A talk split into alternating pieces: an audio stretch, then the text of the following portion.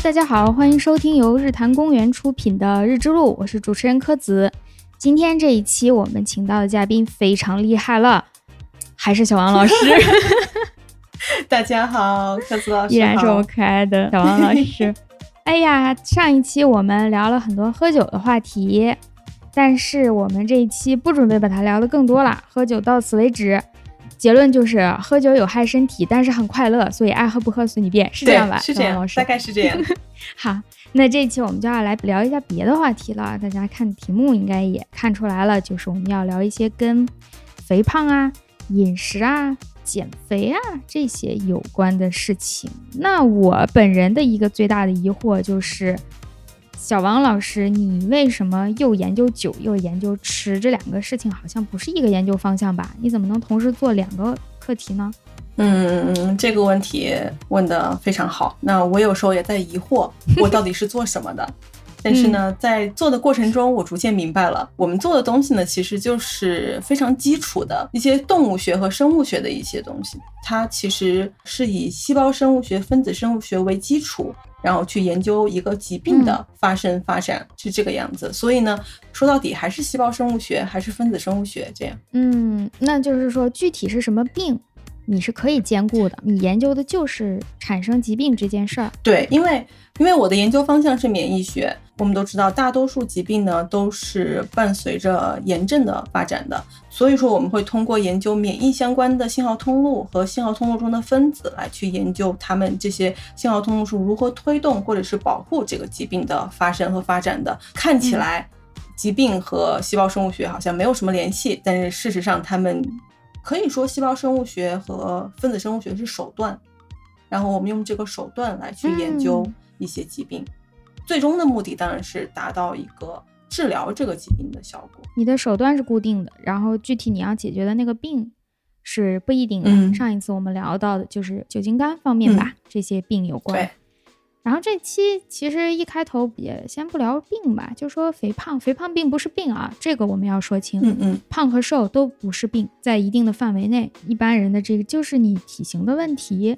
那我们是不是可以认为？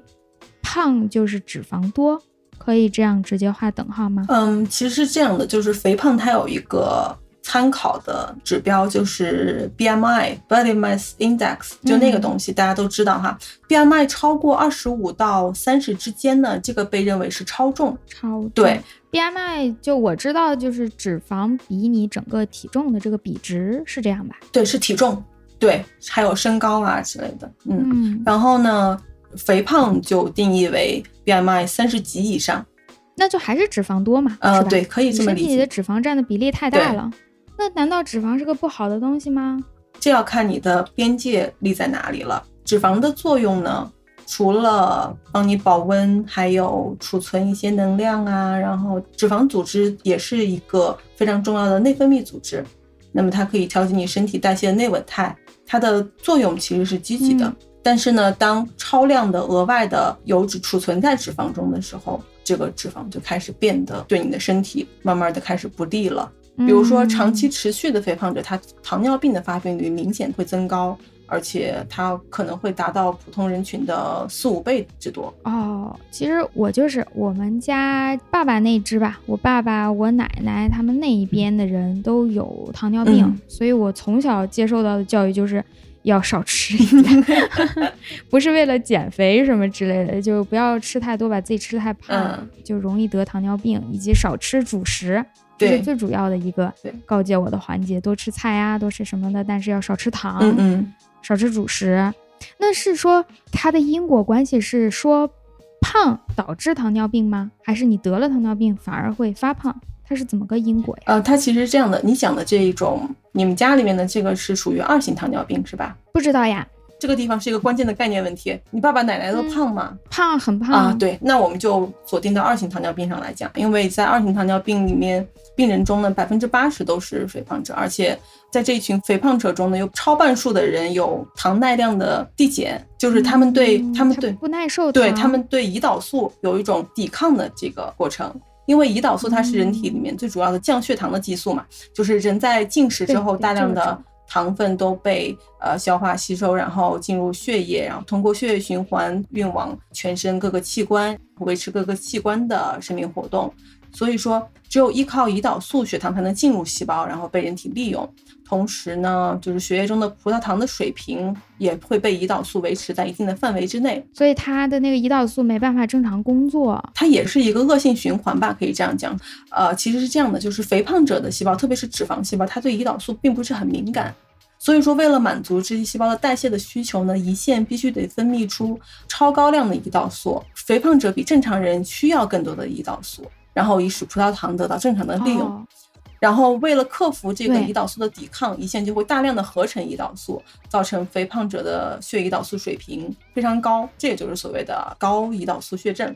哦，嗯明白了对。嗯，对对对，他们有时候反而会觉得自己血糖低、头晕什么的。对，从肥胖到糖尿病的一般进展就是肥胖，然后糖的耐受递减，然后产生二型糖尿病，然后难以控制的高血糖，然后接下来就是糖尿病的并发症。嗯因为你知道，这个糖尿病患者最终死亡原因并不是因为糖尿病本身，而是一些相关的并发症。对对对，这个我知嗯道。就是说有有的人，你如果感觉到自己什么视力的突然下降啊，手脚肿了嗯呀，然后我我之前也遇到过，就是我拔完牙之后去吊那个消炎针，嗯隔壁进来了一个女的，可能也就三十多岁。嗯她是被她的爸爸一个老头儿给背进来的，看着哦挺那啥的。嗯医生进来了以后就说她是因为糖尿病并发症，所以身体里的那个叫什么稀有元素还是什么嗯不平衡，嗯导致她整个人就瘫掉了。哦不是肌肉瘫，不是骨头瘫，而是她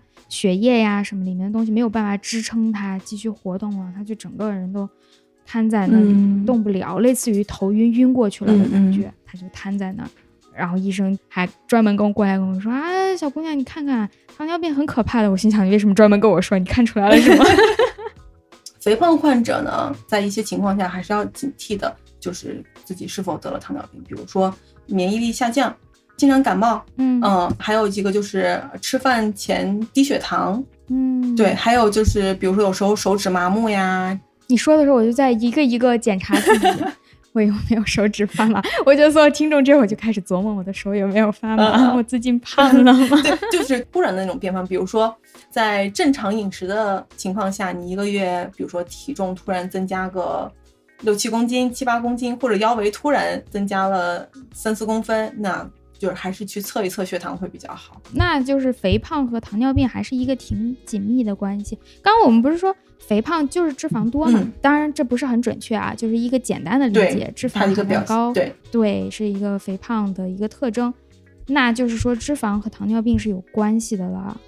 对，是的，脂肪其实在人体中呢，它分布其实很广泛的，它是一种比较松散的结缔组织。然后脂肪组织呢，主要由脂肪细胞所组成，主要是用来储存脂肪或者是燃烧脂肪。那么在人体中，就是笼统的来讲，有两类的脂肪组织，一类叫白色脂肪组织，这一类脂肪组织呢是存有大型脂肪低的一种细胞。那么这种细胞一看就是非常受压迫的，因为它细胞的中间呢有一个大大的脂肪滴，然后它的细胞核呀、细胞器都被压迫到细胞的边缘，脂肪滴是什么？就是就是油油，哪个字啊？呃，脂肪滴水滴的滴吗嗯，lipid droplet，哦，为什么？因为它长得像一滴水嘛，就脂肪。，对，就是一滴脂肪，一个滴，嗯，哦或者说脂肪，一滴油油。嗯，对，一滴油油 就是这样，嗯。对，它就存在这个白色脂哦肪细胞里面，然后它这个脂肪低因为很大嘛，所以说它就把它的细胞器啊、嗯细胞核呀那些内质网，上期你提到过的，对，全部都挤压到细胞的边边上，所以说这个细胞它的细胞质很少，但是它的那个脂肪低很大。这是一类细胞，还有一类脂肪组织叫棕色脂肪组，是一种偏代谢型的细胞，它的作用呢是接导一些非颤抖性产热。这个脂肪细胞里面有很多的线粒体，有好几个小的脂肪分布在里面。因为有很多线粒体嘛，哦所以说你可以把它认为是一种代谢旺盛的嗯细胞。那我们平常，嗯、包括去菜市场买肉，你们这一切肥肉，它都是还有那个烧烤的五花肉，都是白的，就是白色脂肪吗？是按颜色这样能看出来吗？对，它其实是按照颜色来分的，因为在白色脂肪嗯组织里面，它主要就是油嘛，它那个油很多，然后它那个细胞质很少，然后你又知道油脂在固化了以后它会变成白色，对吧？这个棕色脂肪我真没啥概念。你像咱们去菜市场买猪肉，它咔一切开，不是白花花一片；还有那个 吃烧烤那个五花肉，就五花三层，就是白的和肉色相间。这棕色脂肪我还没见过。要是我买回来猪肉那个肥肉部分是棕的，我肯定就 觉得它坏了，我要退货了。嗯，你应该没有见过棕色脂肪，但是棕色脂肪呢，其实很早就有记载，但是一直可能是到上世纪的七十年代左右吧，才发现棕色脂肪的功能。那么最早的记载其实是在十四世纪左右，有一个瑞士的动物学家叫 Conrad Gessner，然后这个人画了一本书，就是类似于《神奇宝贝图鉴》那样的。就是 好的，对他，他画了很多的动物在上面，然后他就给动物下面写一个这个 figure legend，他说，哎呀，这个动物是谁谁谁，这个动物怎么怎么样。然后他当时记载这个棕色脂肪是在一种土拨鼠里面，他说土拨鼠的这个肩胛附近有一块棕色的，类似于脂肪组织，但是基于当时的这个科学水平，他不知道是啥，很正常的，对吧？然后这本书里面他还画了一个神奇的东西，是独角兽 unicorn 啊，unicorn，对啊，真的有 unicorn 吗？不知道啊。他画了个 unicorn，这个就是就认为这个图鉴里就有真有假，就他那个年代可能有 unicorn 吧。好吧。然后后来呢，一直到了上世纪七十年代，就科学家在大鼠肩胛部位发现了这一类的棕色脂肪细胞。然后过了几年吧，科学家发现，在大鼠身上这一类棕色脂肪组织，它们的功能实际上是接导非颤抖性产热。冬天特别冷，对吧？我们出门要等公交车，你就在那抖啊抖啊抖，跑跑跳跳，这样。会让我们身体稍微暖和一点，那么这个就叫颤抖性产热。哦，嗯，对。那么非颤抖性产热呢，就是通过线粒体上的一个蛋白，然后来接导的。之前我们不是说这个棕色脂肪细胞里面它有很多线粒体吗？所以说，在棕色脂肪细胞里面，线粒体上的这个结偶联蛋白 UCP1，它就是来执行这个功能的。它把那个线粒体内膜上面那个电子浓度梯度以热的形式散射出去。这样的话起到一个保温的效果，这个一直到二零零九年之前都没有发现，在人的身上有真正有功能的棕色脂肪组织。直到二零零九年，有一组科学家他们在《新英格兰杂志》，知道吧？《新英格兰杂志》啊，我知道。嗯，对，他们在上面发表了一篇文章，用通过那个 PET-CT，也是一种断层扫描，只不过他让受试者喝那个带有氟十八标记的。葡萄糖，然后把它们放到十六度、放到四度里面去，看他们什么地方会有信号。然后他们发现，正常人在一个热中性的环境下，他们是有极少极少的阳性的信号出现的。但是把这个正常人放到十六摄氏度里面去暴露几个小时之后，他们发现，在肩胛骨附近，然后在脊椎附近，有一些阳性的信号。对，直到这个地方才真正确立了，在人人体中是有功能性的棕色脂肪组织的。那么在这项研究里面，还有一个非常有趣的点是，他们把 BMI 在一个正常范围下，以及在一个肥胖条件下的人做了一个对比，就是把一个瘦人和一个胖人让他们分别去做这个实验，结果发现，在胖人身上，棕色脂肪组织的活性非常的低。对，那么这个就算是第一个证明，第一证明在人的身上它有。活性的棕色脂肪组织，那么第二就是棕色脂肪组织和肥胖是存在一定的反相关的。反相关。对。啊，越胖你的这个棕色脂肪越少，对，那就是你的那个非颤抖性产热能力更弱，对，你更不抗冻，对，是这样，对，是这样。那这跟我们的想象不一样，是吧？都觉得胖人更保暖，觉得胖人更抗冻，因为它的脂肪层比较厚，可以为它保暖，对吧？但是你要知道，当两个温度不同的物体放在一起的时候，它们会产生一个热交换，对不对？嗯。把瘦人和胖人同时放在大雪天，让他们去等公交车，由于胖人非颤抖性产热，就在他们不动的情况下，哈，由于胖人非颤抖性产热的能力比较低。那他是不是更容易觉得自己很冷？因为它不产生热，它与此同时又在和外界交换热。那这个棕色脂肪就是越瘦的人可能更多，当然不绝对啊，对，每个人都不一样。就从概率上说，偏瘦的人反而这一类脂肪会更多一点。对，这就是为什么瘦人在大冬天都不穿秋裤，太烦人了，又瘦又不用穿厚衣服，就更瘦了。对啊，但是你知道吗？猪身上是没有 UCP one 的，就是没有在棕色脂肪细胞里面那个可以将热散射出去的那个蛋白的。啊，哎呦，怪不得我们买猪肉只看到了白花花的肥肉。对，但是呢，有一个好消息，就是在二零一七年还是一八年的时候吧，就中科院的一些。科学家他们做了一个转基因猪，他们把这个 UCP1 的基因，呃，重置回这个猪的基因组里面，然后发现这个猪的棕色脂肪开始慢慢的出来了，然后他们也耐冻了。嗯，这对我好像没什么影响，对猪是个好消息。猪耐不耐冻我也不是很在乎，它只要耐烤就可以了。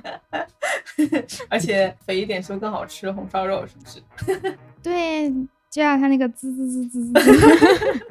哎呀，吃货！哎，到这我们可以再进一首歌了。好呀，这又是小王老师的一个福利。嗯，他在这个节目里头，哎，也要求在中期插入一首歌。对，我的来给我们介绍一下吧。是插一首歌，就是我们现在阿斯纳。我们现在对啊，可以，可以，可以。好，那我们先来听一下这首歌，然后再往后继续聊一下什么脂肪的这些事情，油腻腻的事情。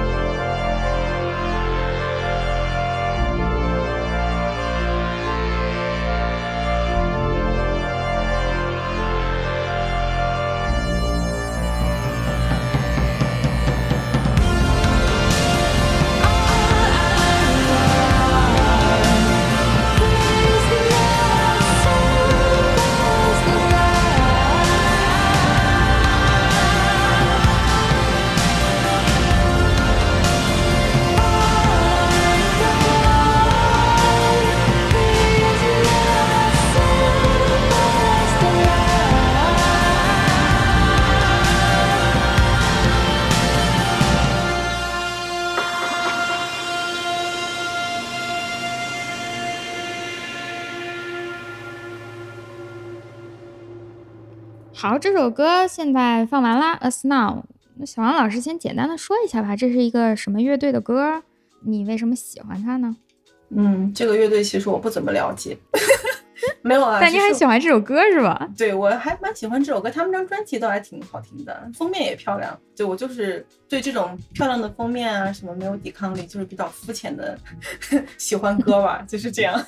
然后也比较符合科森老师。九零后蒸汽波美少女的个性，因为上期这个，对，因为上期放了京剧，大家可能觉得我对这个流行潮流时髦没有什么兴趣啊，就其实我是有的，追赶 追赶科子老师这么争强好胜吗？小王老师，哎呀，哎，对，这把年纪不要老想着证明自己年轻了，好不好？对，时髦人都好 fancy，是不是？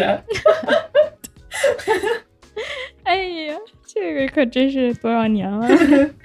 OK OK，回到咱们这个油腻腻的话题上，棕色脂肪听起来最大的好处就是保暖啊，是不？嗯，对呀。多穿一层不就行了吗？它还有啥用呀？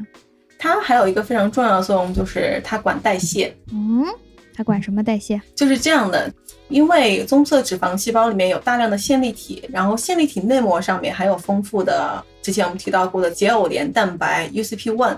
这个蛋白又叫做产热素，这个蛋白可以让质子穿过，然后消耗一部分在这个氧化磷酸化过程中产生的质子浓度梯度，使能量转而以热的形式散射出去。因此，棕色脂肪细胞可以大量产热，同时它氧气消耗量也很高。就在这个基础下，我们就会很自然的想到，那么它对能量的需求是不是也很高啊？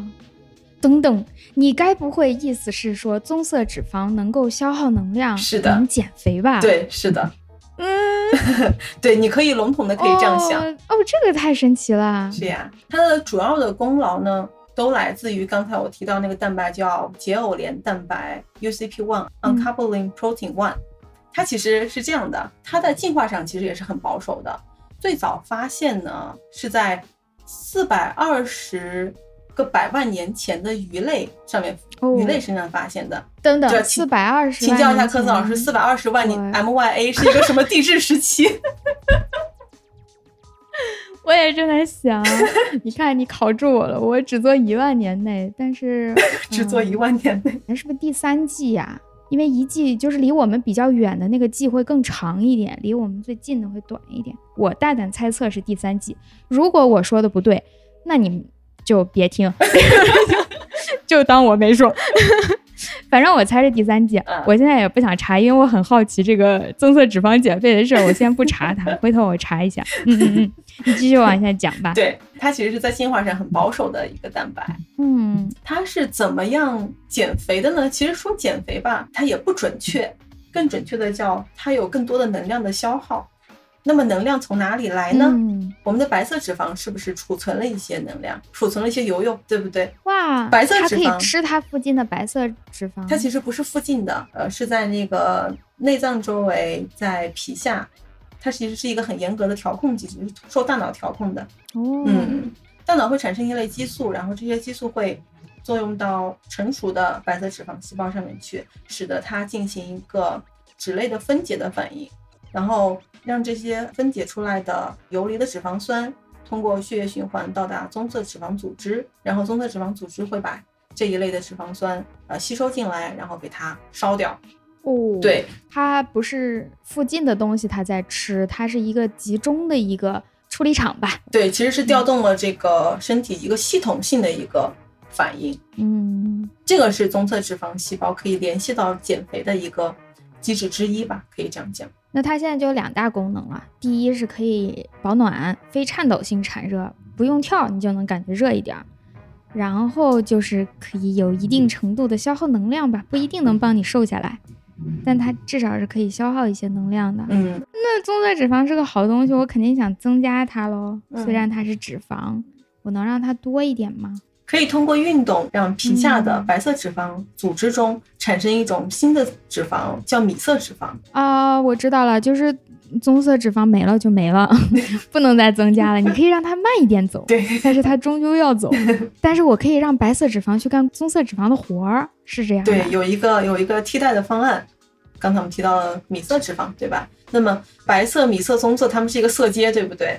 感觉好像是它又可以干白色脂肪细胞的事儿，又可以干棕色脂肪细胞的事儿，嗯，是？吧？就是米色脂肪细胞呢，就这一群细胞潜伏在白色脂肪细胞中，它们的功能实际上是让整个白色脂肪组织的代谢更加旺盛，而且使这个脂肪组织中也有非颤抖性产热的一些可能性存在。然后你就会看到，在长期运动的人群当中，有很多的类似于长得很像棕色脂肪细胞的米色脂肪细胞，然后它们的结偶联蛋白也是非常多的，而且通过一些这个热散射的实验呢，也发现这些长期运动的人平均体温是要比肥胖者要高的。嗯，对，就说明他们在静息状况下，它的代谢的效率已经是升高了的，相比起那些肥胖、嗯肥胖人群来说。所以说，瘦人啊，他坐着都是在减肥。扎扎心心了。就提醒我们还是要多运动对，不光是增加你的线条美，嗯。还能让你坐着就瘦着。没有这么讲是有点夸张，但是大概的机理就是这个样子。诶，那对你刚才提到了有氧运动和无氧运动，嗯。这个我是就是去健身房他们会分嘛，嗯。你今天做有氧，明天做无氧，所以我大概知道都有哪一些，比方说像跑步、嗯。跳绳、嗯游泳，嗯这是有氧运动。嗯嗯，然后什么练臀腿的那些，举铁呃壶铃、哑铃，对哎，对，各种撸铁类的都是无氧运动。嗯但其实我不知道这个分界线在哪。通常我们的概念就是练的时间长的叫有氧，练的时间短的叫无氧。无氧运动呢，其实主要是细胞进行无氧呼吸；有氧运动就是有氧呼吸。那么有氧呼吸和无氧呼吸的嗯区别是什么呢？就是有氧呼吸它产生能量比较慢，虽然它产生能量多，但它产生的能量慢。所以说，比如说在你的有氧运动过程中，一般都是一些比较缓慢的，相比撸铁来说，对细胞来讲，它们的能量需求是相对不那么紧急的，这一种就叫做嗯有氧运动。那么无氧运动就是说不需要氧，是一种无氧呼吸的方式。然后这个代谢途径呢，它产生能量非常的快，它能迅速的满足你细胞所需要的能量需求，然后去支撑你的这个运动。虽然我们整个人都是，比如是站着的，然后只有一个胳膊在动，但是比较微观的来看，对于你的肌肉来说，它的计时的需要的能量需求是很大的。就是无氧呼吸这句话其实挺违反常识的。嗯，我既然呼吸，不就应该是有气儿进、有气儿出才叫呼吸？怎么又叫无氧呢？你说的这个呼吸呢，是人的一种生理状态。然后我们讲的有氧呼吸、无氧呼吸、有氧运动、无氧运动，指的是细胞一个细胞呼吸，嗯细胞的一个同化作用和异化作用的一个过程。嗯，就不是进气儿出气儿叫呼吸对，它的一个运作过程。对，那它在做无氧的这个过程中，它需要输入什么？不输入氧啊，那它得输入点啥吧，它才能动得起来糖啊，啊？它只需要糖就行，但是有氧呼吸就要有氧也有糖。对对，其实这个地方并不是糖，我说糖就是一种，因为它的所有的代谢中间产物最终都到了乙酰辅酶我就说糖就是葡萄糖就是其中一种。因我印象中就是虽然比较静止，你只是站在那里举一个什么，嗯然后蹲下这样，但是特累。嗯你做五个十个就特累了，就喘不上气了。可是像游泳啊、跑步呀，你可能十分钟、二十分钟之后，甚至更长、身体更好的人，三四十分钟之后才会觉得，哎，开始不行了，大喘气还能喘气儿是之类的啊。对对对，但 是无氧呼吸，那就连举几下就就开始喘气儿了，有时候都头晕，我都做到过头晕。嗯，太努力了下，对自己的身材自信一点。是我太不行了。就那个胡铃儿，那个不是还来来回回摇吗？哦 举着那个胡铃来回甩，像秋千一样甩它，甩了几下之后，我就觉得眼冒金星。要被胡铃甩出去了是吧？到最后是胡铃支配了我嗯，胡铃在练我。啊！对，那这个棕色脂肪有没有说我是做无氧会增加的比较快呢，还是有氧增加的比较快呀、棕色脂肪啊，它是有氧呼吸比较多。嗯、有氧对多游泳多跑步，你的棕色脂肪会更多一点。所谓米色脂肪吧，准确的说、嗯是吧？嗯，让白色脂肪去干棕色脂肪的事儿，嗯把它刷黑，对，这个事儿那就挺好的。靠有氧运动。对，有有氧嗯运动会多一点，因为在这个过程中还牵涉到一个线粒体再生的问题。线粒体的生物学再生，如果有很多的线粒体在那边的话，那相应的线粒体就会行使它的功能嘛。如果有足够量的能量来源在那边的话，线粒体就会去利用它，然后进行有氧呼吸，然后把这一部分的燃料给消耗掉。嗯，反正减肥这事儿真的挺复杂的。原以为就是说我动了就能瘦下来，嗯后来发现完全不是那样。尤其你要越练，会发现里面的门道儿越多。嗯，什么这个有氧无氧，那都是最基础的分类啦。嗯还有什么有运动多长时间，什么间歇性运动，对吧？对，我不知道你们科学上怎么分这个事情，反正在健身界，这是一个大家都认可的一个说法，就是说你与其一口气儿的那种练，不如你练三十分钟，歇两分钟，然后再练三十分钟，再歇两分钟，就这种间歇式的练会效果更好。嗯还有这种说法，嗯，反正贼复杂嘞。对但我觉得减肥这个事儿，反正看你自己吧。你需要的是什么？你需要的是线条，还是你需要的是减掉脂肪？嗯，还是不要过度减肥。最主要的还是要了解你自己，了解你自己的需求是什么。嗯，还是跟喝酒一样，量力而行。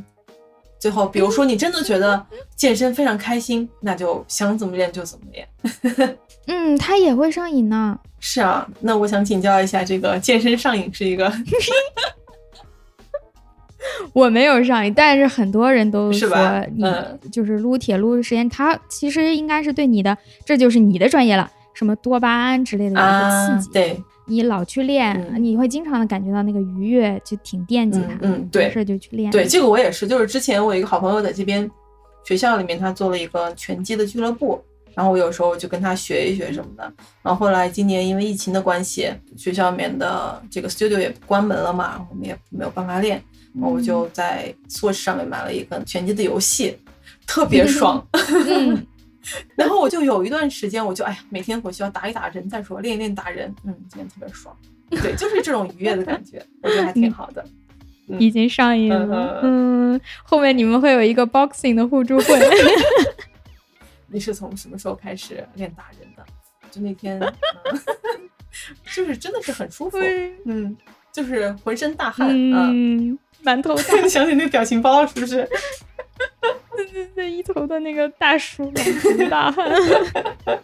经常锻炼吧，会让整个人精气神儿看起来很棒。嗯，对，而且就算你是要减肥，运动也是优于节食的。嗯，就我们说的节食是那种不吃的那种，啊啊不是说控制少吃。哎，节食这种事情，我觉得在我们身上没有办法发生。就不要说出来嘛。就是研究吃、嗯爱吃、好吃，这个没有办法，这个真的没有办法。你说让我不要吃，嗯，那嗯，不要，还是我更希，我还是更希望运动啊、健身啊之类的，让我自己能保持一个比较好的状态。但是让我不能吃，我觉得是适得其反的事情。这对对对，运动就让你精气神儿也好，然后身体也变好，什么棕色脂肪也变多。太有用了，这个概念啊，我跟你说，炒作一下，保健品都能做出来。真的吗我们这是个带货的节奏我就能给你做出来。听它百般好啊，这好那好，还是脂肪，还能让你的白色脂肪去干棕色脂肪的事。快运动吧，朋友们，不要节食。哎，对，还有要吃饭就要少食多餐，这个是我从那个糖尿病治疗的那个方面学到的。嗯就是说糖尿病人要少食多餐，让你的那个血糖平稳一些，嗯嗯不要饿饿饿半天，然后猛吃一顿。，对其实那样特别不好。对，嗯，不如把它分开吃。你想吃了你就去吃，但少吃一点儿，嗯待会儿饿了再吃一点，嗯，那样还挺好。对，是的。哎，那你现在吃饭怎么样啊？你在国外自己做吗？嗯，对啊，自己做，因为这边的饭实在是不好吃，你就只能自己做，嗯然后就慢慢的成为了新东方级大厨，嗯，吹一下，真的，因为因为有的时候吧，就是这边快餐像肯德基、麦当劳之类的，偶尔吃一吃还可以，但是吃多了又不喜欢嘛，对吧？然后呢，对呀，又因为馋，就老想要去吃点别的，然后就比如说今天吃了个这个地方的菜，明天吃了那个地方的菜，嗯，很好吃，但是呢，因为太贵了，又不能每天去吃，怎么办呢？回家自己做。哎，做着做着，突然发现，嗯，非常棒。而且在 YouTube 上面，我也经常看那些做饭的视频。然后有一些博主呢，他们就会把这一步为什么要放这个佐料，为什么这个要后面放，那个要前面放，讲的特别清楚，就是一个 就会把原理给你讲特别清楚。我也见到过一个那样的，就会把原理讲特别清楚，我就特别享受在教学视频指导下的 教学视频，一个慕课，对，非常棒，非常棒。嗯，我看到过一个叫。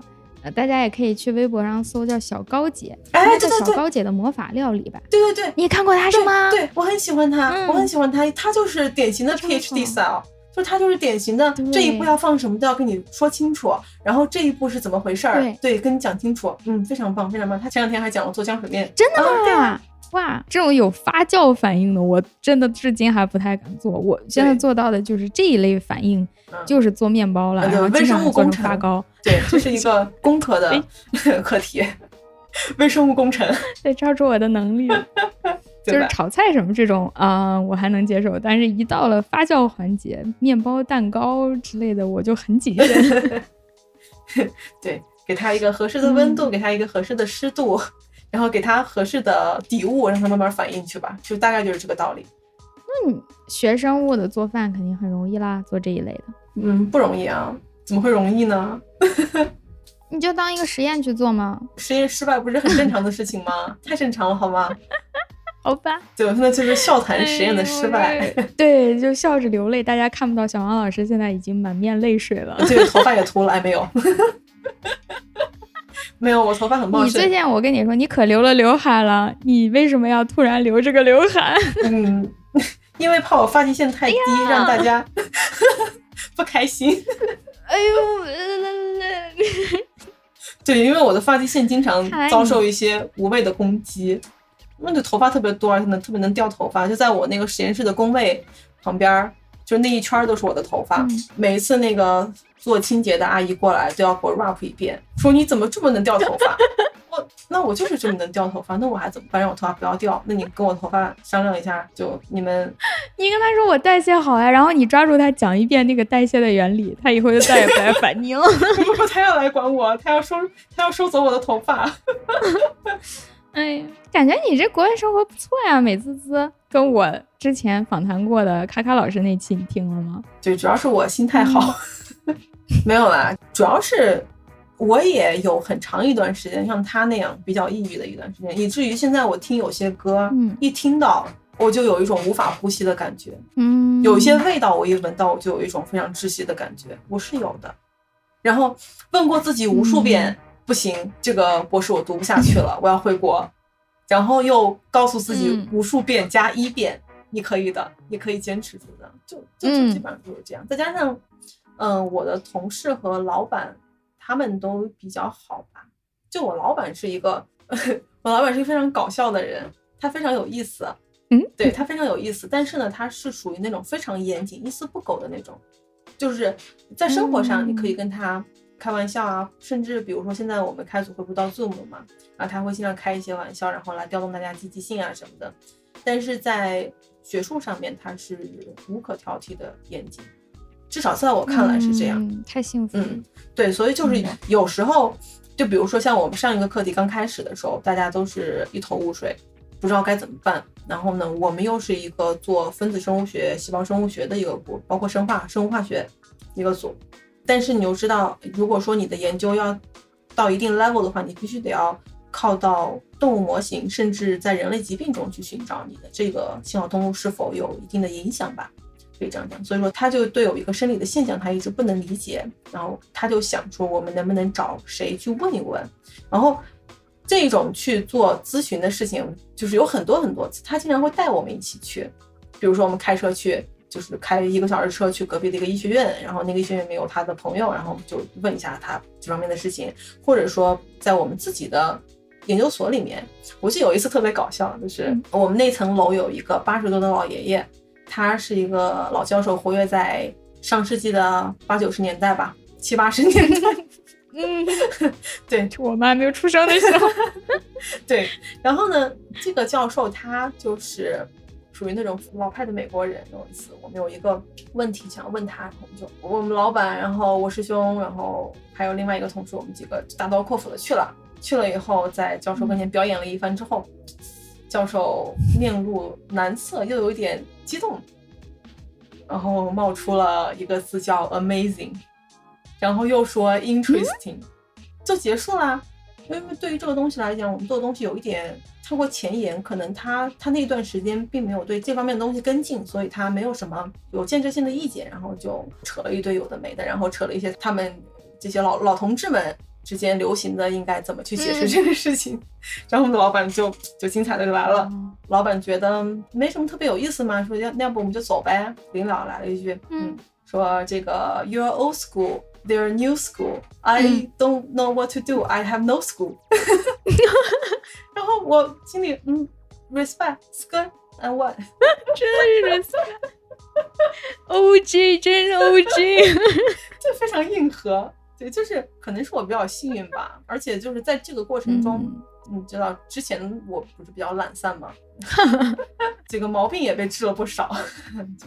我觉得还，嗯，你需要一个这样的老板。嗯嗯，其实我们每个人都需要这样的老板了。那你运气真的挺好的。嗯，就是所以说，之前我们听到，比如说像卡卡老师他们讲的这个主播多多么的痛苦啊。首先，我是没有这个发言权去讲，因为我并每个人不一样。对，因为每个人的这个环境不一样，每个人的遇到的事情也不一样。但是呢，我只想就是。这些事情都可以解决。就是我记得当时我研一的时候刚进实验室，然后当时我的二师兄他在他电脑上面写了一张字条，说大概意思是一个条件不行就换一个条件，慢慢试，别着急。哎，我当时我就觉得，嗯，这个我师兄是，嗯，已经是一个得道的，对，不是一个凡人了，不是一个凡人了。对，其实就是这样，你没有没有耐心，或者是没有足够的失败，可以说。是没有办法撑起一个成功的理论，我是这样想，因为你要排除到很多很多的东西，要想要没有困难是不可能的。对，但是因为怎么说，这个真的是每个人不一样，也不能说没坚持住的人就不对，是他不好什么的。嗯，他有可能已经试了五百多个新的条件，还是没有一个成功的结果的时候。他会迷茫，他不知道还需要试一个，还是需要再试五百个。嗯嗯，他拿不准的时候就很容易放弃了。对，像你的话，包括我自己，其实我也运气蛮好，我两个老板都很好。嗯嗯，各种不同的风格吧，但是他会给你一个信心。你觉得这事儿虽然很困难，但是我只要坚持，我能有一个结果的时候，心里会好受一些。对，是这样的。对，但是呢，就是比如说，我们平时也经常会拿到一些阴性的结果，或者是自己不想要的结果。但这个时候呢，我觉得我们不要放弃这个看起来不太合理的东西，嗯，对吧？其实有些看起来不太合理的东西，它其实就是那个道理，只不过我们切入的角度，对对对，告诉一个你跟你预想不一样的，对对对对对，是这样的，就是还是想和。正在读博士或者是想要读博士的朋友们，算是分享一下吧。要开始灌鸡汤，对 对，灌一下鸡汤，就是大家都难，所有人都很难，但是没有办法。既然你选择了这个东西，就把它坚持下去。因为只要你坚持，肯定是有收获的。甚至你坚持每天锻炼一个小时也好，这样你毕业的时候就会有八块腹肌，对不对？哎呀，真的是鸡汤呀！我的天，有没有最后毕不了业呢？我光有八块腹肌 也行，倒也行，对吧？那那总比肥宅了几个学期，八个学期，对吧？现在学制大不多都是四年，肥宅了八个学期，头发也没了，人也胖了，女朋友也没有，男朋友也没有，那多不好呀，对不对？所以至少我们对你说的对，对吧？这个至少还是要有一点盼头的，那么每天都开开心心的。做一些自己想做的事情，然后嗯，就是要有一个积极的心态，不要想着说我想过一个没有困难的博士生活，那是不可能。对对对对，这个就趁早放弃幻想。哎，对对对。嗯，但是有了困难，你第一反应是怎么解决它？别第一反应是我怎么逃开它？喝大酒。还是上期节目，喝大酒，运动。你看，我们这两期节目就是就这两个主题，对，怎么快乐生活？对，喝酒和运动。治百病好吗？那你在国外这几年做实验、写论文、运动、吃饭、睡觉，然后再重复，来回来回重复，虽然我们在国内也差不多吧，但是 好在有朋友经常出来玩啊、旅个游啊什么的。那你这，嗯，就跟那个出家差不多，对吧？就每天日复一日的做的一样的功课。对啊，但是还行吗？你挺好的，我觉得，因为就是我们讲的稍微俗气一点，你可见的未来的这么几十年里面，你很难再有。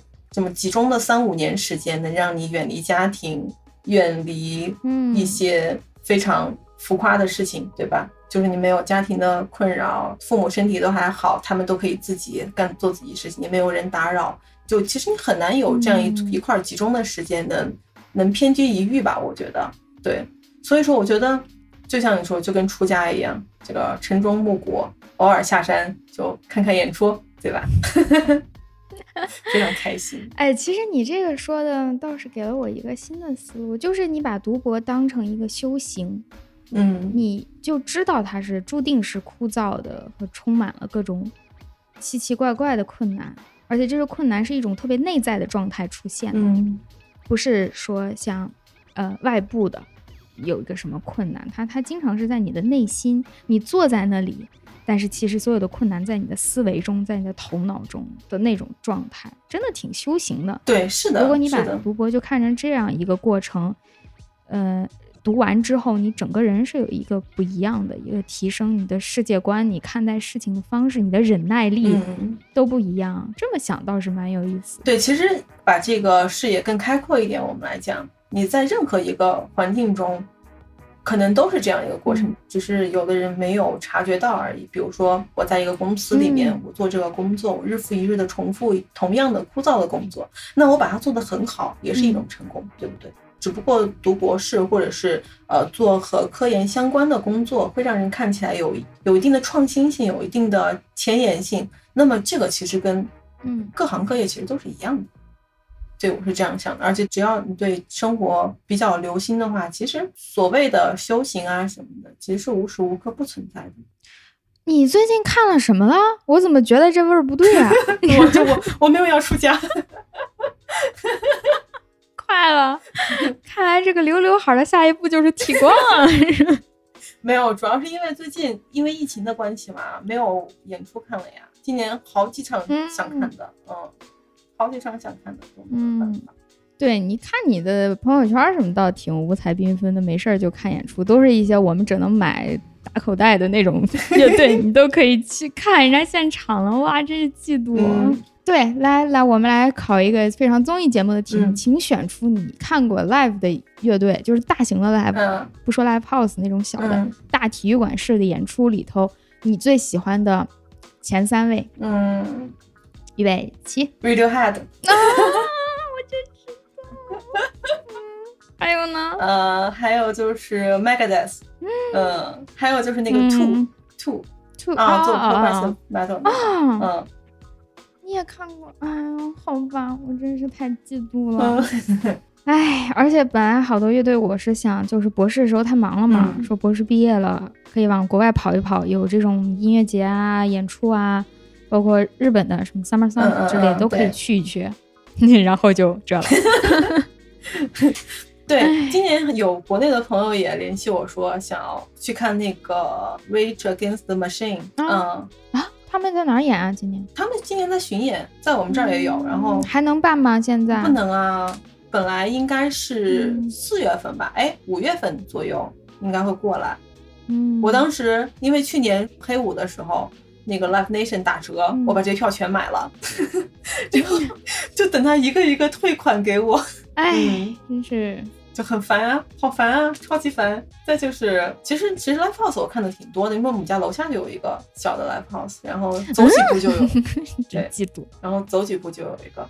我有一次在晚饭过后散步的时候，走进了一家 Live House，看了那个 Rich Brian。可爱小孩就这么随便吗？对啊，就是这么随便。他门口放了一个海报，但我没注意，我以为是啥。我本来想进去，要不就随便喝点啥的。结果，嗯，这个、嗯这个小伙好像有点眼熟，Richie 凑近一看，哦，对我，我最近还没看呢。就最近国内的那个说唱节目，他不是导师嘛？嗯原本应该他要过来的，结果呃没过来，好像是远程录的，我还没看，我们不确定。哦有看的朋友可哎，能这个我知道不知道，反正定他他是导师之一。今。年就是好多节目都都请了国外的导师，结果纷纷的，包括那一个节目请的是韩国那个 J Park，也也没来远程录了，哦，酷他的计划全都被打坏了。哎，对，Live House 其实还氛围比较好，因为 Live House 它会串好几场嘛，好几个乐队，两三个乐队一嗯起演，经常会发现前一个乐队的吉他手在你跟前站着，然后贝斯手在那个后边卖碟的那块儿。然后在那儿待着，反正也没有人嗯光顾他的小摊子，就那种感觉。就是那个 Caspian 一个后摇的乐队，嗯嗯，对他们我们就看了好几次。对，我经常在，就经常跟他们那个穿场的时候呀，跟他们聊一聊什么。他们的那个贝斯手特别喜欢中国，他们贝斯手也是个摄影师，有，还出了一个小集子。嗯，对，怎么说？我说你最喜欢中国什么？他说最喜欢中国的熊猫和 中国的大熊猫和四川的火锅。哎，真挺多老外喜欢成都的，那倒是到那儿多舒服呀，有吃有玩的，是，呀，生活节奏也对呀，嗯，哎呀，那你啥时候回来呀？真是的，嗯你，看国内演出也恢复了啊，我跟你讲，赶快回来，可以看演出了，这么可怜吗？只要祖国需要我，随时都可以回去。快快，祖国现在就需要你，好好，快回来，嗯，我要建设祖国。美的太难受了，不要待了。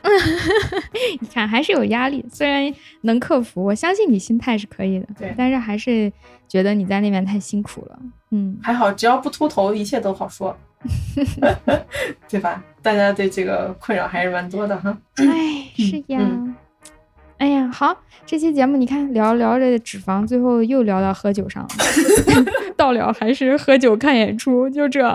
嗯，对，就是生活非常枯燥嘛，那只能这样喽。嗯，哎呀，好，小王老师还有什么要说的？嗯，就祝大家开开心心，一切顺利。祝我们的日之路节目收听长虹。呃，太官方了，那不然嘞，就是我们罕见的能稍微正经一回，是不是？嗯，我真的，我跟听众朋友们最后的最后说一句啊，这今天这几个小时真的是我见过小王老师最正经的事，我从来没有见过他这样。原来他给我讲他专业上的东西讲的可随便了，这现在看来你就是在哄我，我没有在就在，节目里贼认真，就我没有在哄 你，是因为你的问题都太随便了，好吧？这我没有办法哎，我。真从来没有听过他这样讲话。真的啊，嗯，那你开心吗？嗯，开心开心，哎，开始撒娇了。好了好了，让他关了录音再撒娇吧，我真是受不了了。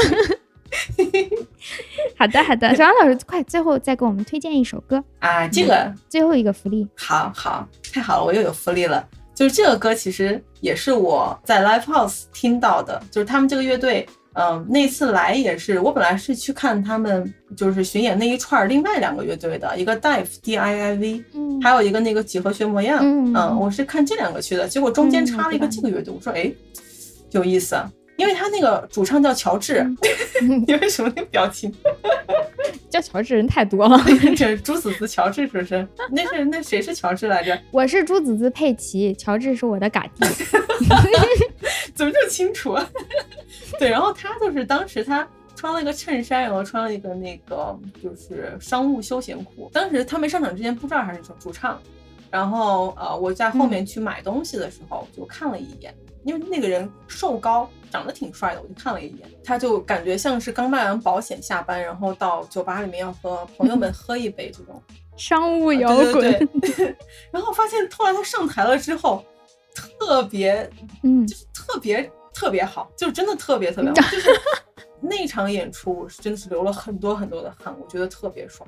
再加上那一段时间，那是二零一八年吧，冬天有点冷，然后那个冬天其实我过得并不是很好，然后就嗯那一次、你就颤抖产热了一番。啊，对，就非常开心，非常开心。然后走的时候我就买了他们的那个衣服，然后后来圣诞节的时候，我给个小姑娘送了一张那个他们那张专辑的黑胶。